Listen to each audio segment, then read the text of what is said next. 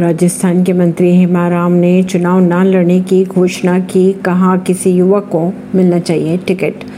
राजस्थान के मंत्री हेमाराम चौधरी ने विधानसभा चुनाव नहीं लड़ने की घोषणा करते हुए कहा कि गुड़ा मालिनी सीट से उन्हें अपनी जगह किसी युवा कार्यकर्ता को टिकट देने की मांग रखी है। उन्होंने आगे ये भी कहा कि मैं खुद सक्रिय राजनीति जीवन के लिए पूरी तरह समर्पित करने में असमर्थ हो। चौधरी ने 2008, 2013 और 2018 में भी चुनाव न लड़ने की घोषणा की थी। परवीन सिंह नई दिल्ली से।